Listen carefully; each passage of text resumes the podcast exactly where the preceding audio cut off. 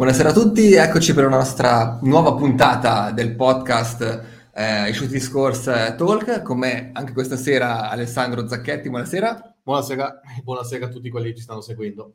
Ecco, siamo arrivati al, alla fine del percorso di, di, qualificazione della Svizzera, quindi vogliamo un attimo fare il punto della situazione eh, in vista del quarto di finale che si giocherà domani sera contro gli Stati Uniti. Eh, siamo come sempre in diretta su YouTube, Twitch, e Facebook, quindi se ci state seguendo da queste piattaforme potete inviarci eh, i vostri messaggi, i vostri commenti che possiamo anche poi eh, discutere assieme. Eh, nel frattempo però eh, la Svizzera ha posto le premesse ideali per eh, questo quarto di finale, sette partite, sette vittorie, un solo punticino eh, lasciato per strada quasi secondo logica contro la Germania, che è un po' la, la bestia nera della Svizzera, però ecco la squadra di Patrick Fischer ha compiuto finora un percorso davvero maiuscolo. Sì, un percorso quasi netto. Ehm, diciamo che c'erano le premesse per fare già così bene nel, nel, girone, forse così bene non ce lo si aspettava, appunto perché c'erano sempre questi spauracchi di, di, quelle squadre che si fa sempre un po' fatica a, ad affrontare le, le, le, defezioni, chiamiamolo così, all'ultimo minuto degli attesi eh, big della NHL come Iosi eh, e Fiala eh, sì. quindi magari non ci si aspettava che andasse veramente così bene. Eh, purtroppo c'è stato l'infortunio di Chervet, che è una pedina importantissima per questa squadra, però arrivare con un solo punto perso ai quarti di finale, insomma, è, sicuramente una bella tappa intermedia. Sì, a testimonianza di quanto Chervet fosse importante per questa squadra, c'era anche la sua maglia appesa in panchina durante l'ultima partita con la Germania, poi Cervé adesso ha dovuto rientrare in Svizzera perché deve diciamo, anche guardare al, all'inizio di campionato col Berne e dunque prendere tutte le, insomma, le cure del caso. Eh, però appunto sicuramente lui era una figura importantissima. Forse però la cosa più importante che la Svizzera ha fatto l'ha fatta prima del mondiale con le sue convocazioni. Eh, l'altra sera ne discutevamo anche con, con Lars Weibel ed è proprio vero che la chiarezza e il percorso che la Svizzera ha voluto intraprendere dopo le delusioni delle Olimpiadi, che erano state abbastanza brucianti, hanno adesso eh, ritornato una risposta davvero molto importante. Si è creato un gruppo, nonostante l'assenza purtroppo di Iosi e, e Fiala, che erano due elementi che potevano forse elevarci al livello di Finlandia e Svezia, che sembrano le squadre più forti di questo mondiale. Eh, però ecco, la nuova linea, che era anche un po' rischiosa comunque, eh, a livello di convocazioni, a livello di scommesse, eh, sta pagando. Sì, eh, a dire la verità, eh, guardando i nomi della Rosa, guardando le, le partite, a volte ci si chiede eh, se non era meglio convocare alcuni giocatori piuttosto mm-hmm. che altri a questo punto. No? Diaz è il nome più discusso. Diaz è un nome molto discusso, soprattutto sulla qualità, però è pur vero che eh, la strada che ha intrapreso Patrick Fischer e la nazionale è quella appunto di avere già un ricambio e quindi di voler già inserire nel gruppo eh, altri giocatori e creare questo gruppo che anche senza grosse star che sarebbero potute arrivare, può andare avanti lo stesso con, con questa unità, con questo spirito di squadra. E c'è da dire che nelle, nelle, partite dove ci sono state un po' di difficoltà, come contro mm-hmm. la Francia, per esempio, sì. o anche contro il Canada, dove il primo tempo è stato un po' così, eh, la Svizzera ha sempre reagito di squadra ed effettivamente questo ha funzionato anche con quei giocatori che si sono fatti trovare pronti. Mm-hmm. Eh, per l'infortunio di, di Chervet, eh, giocatori come Berci e Kurashev hanno cominciato a, a, a, girare di linea in linea, Ria si è fatto trovare pronto nel, nel primo blocco, sì. e quindi ecco questo è, è, lo spirito della squadra che hanno voluto costruire, dove tutti sono pronti ad accettare il proprio ruolo e sono pronti quando c'è bisogno del, del loro servizio.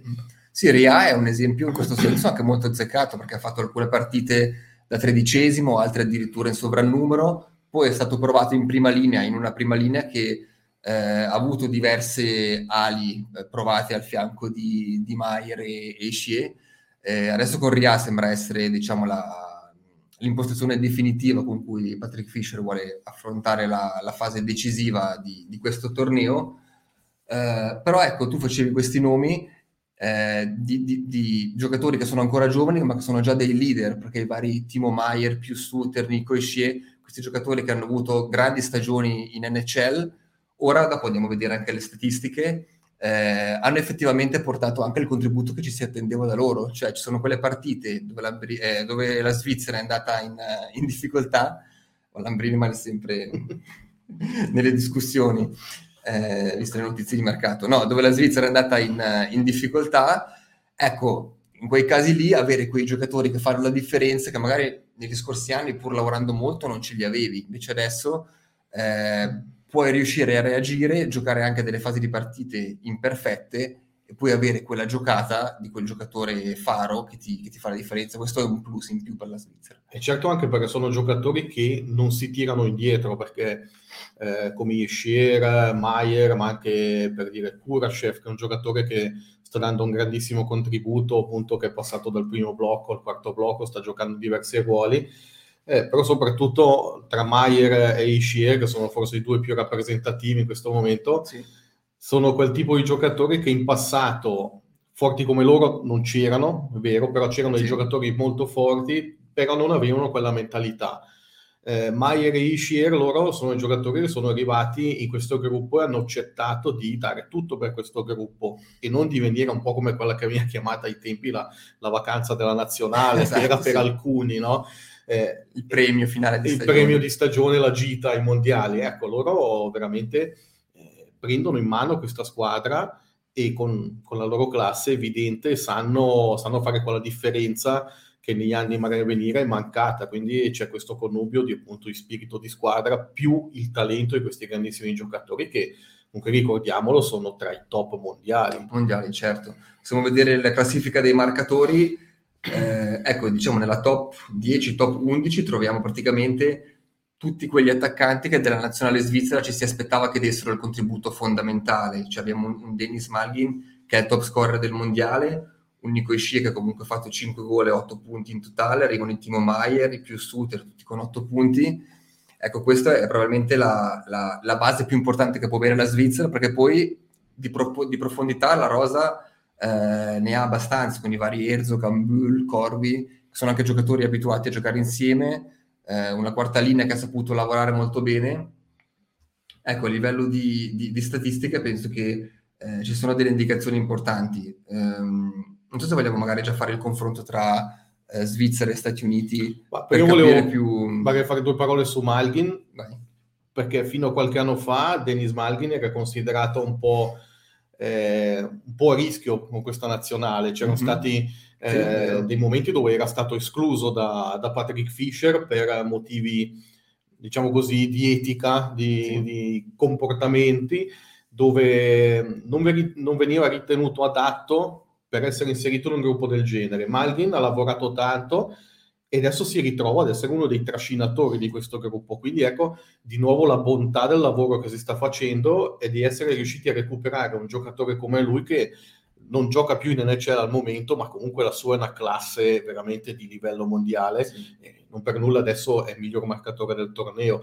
Eh, quindi è anche questo che se, non è semplicemente il convocare dei giocatori e metterli assieme, selezionarli per una nazionale che sia il migliore possibile sono sul piano tecnico, mm-hmm. ma soprattutto questi giocatori dall'alto anche della loro classe siano pronti sul livello mentale. Sì. E Malghin è veramente un esempio di come sia stato recuperato uno di quei giocatori che rischiava di diventare uno di quegli esempi che abbiamo fatto mm-hmm. prima, no? mm-hmm. che in nazionale ci si andava per la gita domenicale. Ecco. Sì, è un po' quel concetto di Wolfpack che, esatto. che Patrick Fischer voleva sempre cercare di promuovere e coltivare, che però poi negli ultimi anni in realtà era andato un po' a spegnersi, no? Quindi ci voleva un, un segnale forte per, per rinvigorirlo, quello, quello, sicuramente sì, e, e, si stanno vedendo anche dei risultati praticamente immediati. È vero, come diceva anche eh, un nostro utente in un commento, che il girone della Svizzera non è il girone, non è il gruppo B, il gruppo B certo. era di un livello, è stato di un livello probabilmente superiore, anche se poi noi essendo a, a, Helsinki era difficile seguire le partite, si vedevano un po' comunque le, le highlights e le azioni migliori. È chiaro che mancando la Russia eh, è stato anche un pochino più facile, avendo degli avversari comunque più abbordabili. Abbiamo visto, diciamo la verità, anche alcune partite tra squadre che non appartengono al, al gruppo top eh, del mondiale, insomma però quello è, è anche un po' un mondiale di, di assestamento. Sì, però bisogna anche guardare al di là dell'avversario, la prestazione che mette in, in campo la Svizzera da sola e eh, come ha reagito delle difficoltà. No? Quindi è quello che fa ben sperare. Poi è vero che eh, avversari come, come, l'Italia o il Kazakistan non danno questo valore assoluto mm-hmm. su cui anche basarsi, però eh, nelle altre partite comunque sempre insidiose, che comunque la Germania ha chiuso seconda eh, davanti al Canada, eh, insomma sì. È, sempre un, uh, un, buon segnale riuscire a, a vincere certe partite non facili. Esatto. Poi è vero che adesso se noi vogliamo andare a vedere un po' eh, le statistiche dopo queste sette partite di qualificazione, chiaramente vanno pesate perché non tutte le squadre hanno giocato con le stesse avversarie, quindi questo va un po' eh, in maniera automatica. Però è vero che la Svizzera è la squadra che, che ha segnato di più, eh, ha segnato 34 gol. In questo, mh, più che la, il numero di, di, gol totali, mi ha colpito il fatto che la Svizzera è la squadra che ha tirato di più e che, che ha concesso più tiri allo stesso modo. Quindi, mm. ecco, forse eh, da questo punto di vista, ehm, giocare contro gli Stati Uniti, che saranno una squadra molto dura, farà bene alla Svizzera nel senso che ha la capacità di creare molto, no? Quindi per cercare di rompere la difesa avversaria, mh, la Svizzera ha la capacità di creare molte occasioni, non basandosi solo su, su una o, o due. Questo forse è un aspetto importante. Anche perché la difesa degli Stati Uniti è il punto forte di quella squadra. Sì. Eh, dentro giocatori eh, di, di, peso, non solo da parte perso- della, da, della, personalità, ma anche fisicamente. Pensiamo a Seth Jones, eh, che è il capitano, eh, però è una difesa che, che, concede poco da quel lato lì. Molto forte fisicamente, mm-hmm. brava nelle marcature e la Svizzera sarà, dovrà essere brava a sfruttare soprattutto le penalità, i power play sì. e la solita banalità che si dice. Esatto, però è sempre mai, vero. Ma mai come in un torneo corto e una partita secca d'eliminazione queste cose sono fondamentali e finora le cose sono andate bene anche lì per la Svizzera. Sì, Svizzera che è il miglior power play del torneo. Eh, gli Stati Uniti invece li troviamo in fondo al, al terzultimo posto, mi, migliori solo di Gran Bretagna e, e Francia. Eh, però è anche vero che se andiamo a vedere il, il box play, a parte eh, l'irreale 100% della Finlandia che ha avuto alcune partite davvero incredibili, con tre partite senza subire gol, quattro shootout, eh, sarà davvero la squadra da battere, però vediamo una Svizzera anche qui che ha avuto il box play eh, super affidabile con anche alcune fasi molto delicate con penalità di 5 minuti o di comunque diversi power play consecutivi. Eh, Stati Uniti però che non sono stati da meno, quindi questa sarà una battaglia anch'essa abbastanza, abbastanza importante. Sì, quello che si diceva prima della Svizzera che ha concesso tanti tiri veniva anche da questo, tante sì, penalità, eh, molte evitabili, abbiamo visto anche contro la Francia eh, e, e, la, e, il Canada, ci sono state veramente troppe penalità concesse per alcuni errori difensivi dove poi si è rimediato con il famoso fallo d'emergenza, sì. eh, qualche bastone alto di troppo, insomma quella, quelle piccolezze che poi scatenano l'effetto domino mm-hmm. e la Svizzera dovrà essere dovrà fare un passo in più da quel lato lì. Se parliamo dell'attacco che è veramente il punto di forza dal punto di vista difensivo, dovranno evitare questo per poi non ritrovarsi a giocare come, come già capitato, magari per 5 minuti in box play, eh, in 3 contro 5 dove hanno avuto già due situazioni contro. Eh, sì, sarà una, una, lotta anche su quello e, e, la Svizzera rispetto alle partite del giorno di qualificazione dovrà fare meglio da quel punto di vista. Sì, bisogna essere un, giocare in maniera anche forse un po, più, un po' più cauta, anche se è vero che Patrick Fischer ha badato molto alla distribuzione diciamo, dei compiti del time on ice in, questa, in questo mondiale. La Svizzera probabilmente non arriverà col fiato corto, invece forse alcune altre squadre che hanno dovuto sforzare di più eh, dei giocatori migliori potrebbe essere il caso. Uh, tu prima facevi il nome di, di Seth Jones, c'è anche Schmidt in difesa, sono i due giocatori, diciamo, faro della, possiamo dire anche della rosa degli Stati Uniti, che comunque è composta da un mix, uh, come spesso fanno gli Stati Uniti, anche un po', anche un po strano, no? con, con, giocatori che sono top in NHL ed altri che sono più giovani, che quindi vanno a, a completare la rosa. Ecco, quei due difensori sono tra i due giocatori più impiegati di tutto il mondiale. Eh, quindi anche quello potrebbe essere un, un, dato, un dato, interessante. Poi senza dimenticare anche il portiere degli Stati Uniti. Esatto. Ne parlavamo prima, Zweiman, un, uh, un, portiere che si sta fermando quest'anno, si è fermato ai Boston Bruins, sì.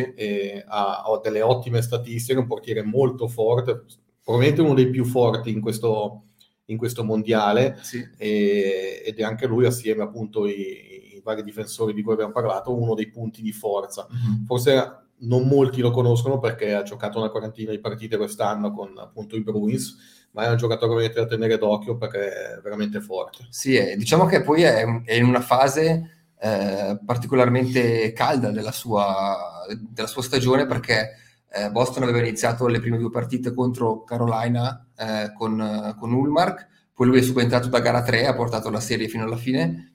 È vero che poi Boston quella serie l'ha, l'ha persa, però diciamo che si è, si è, conquistato il posto e la fiducia dello staff.